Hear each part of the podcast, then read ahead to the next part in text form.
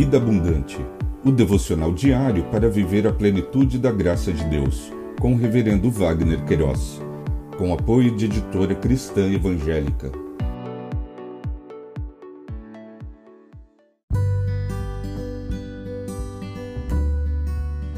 Olá! É um privilégio compartilhar a palavra de Deus. O nosso tema hoje é José lembra de seus sonhos.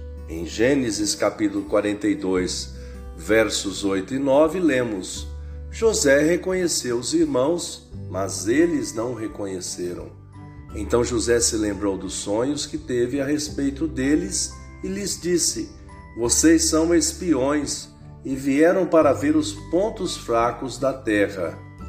Lembrança e sonho, conforme o dicionário online de português disse, lembrança, recordação, aquilo que está guardado na memória, o que recorda uma experiência já vivida, o que expressa uma situação já passada.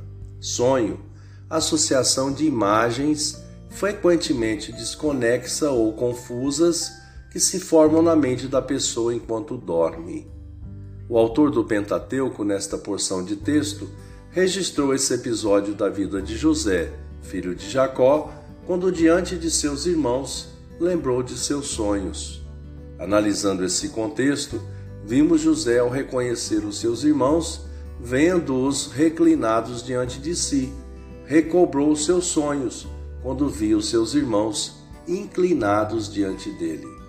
Os projetos de Deus e desígnios são sempre cumpridos em nossas vidas, mesmo que quando revelados aparentam sem propósitos ou até mesmo impossível de sua, a sua concretude.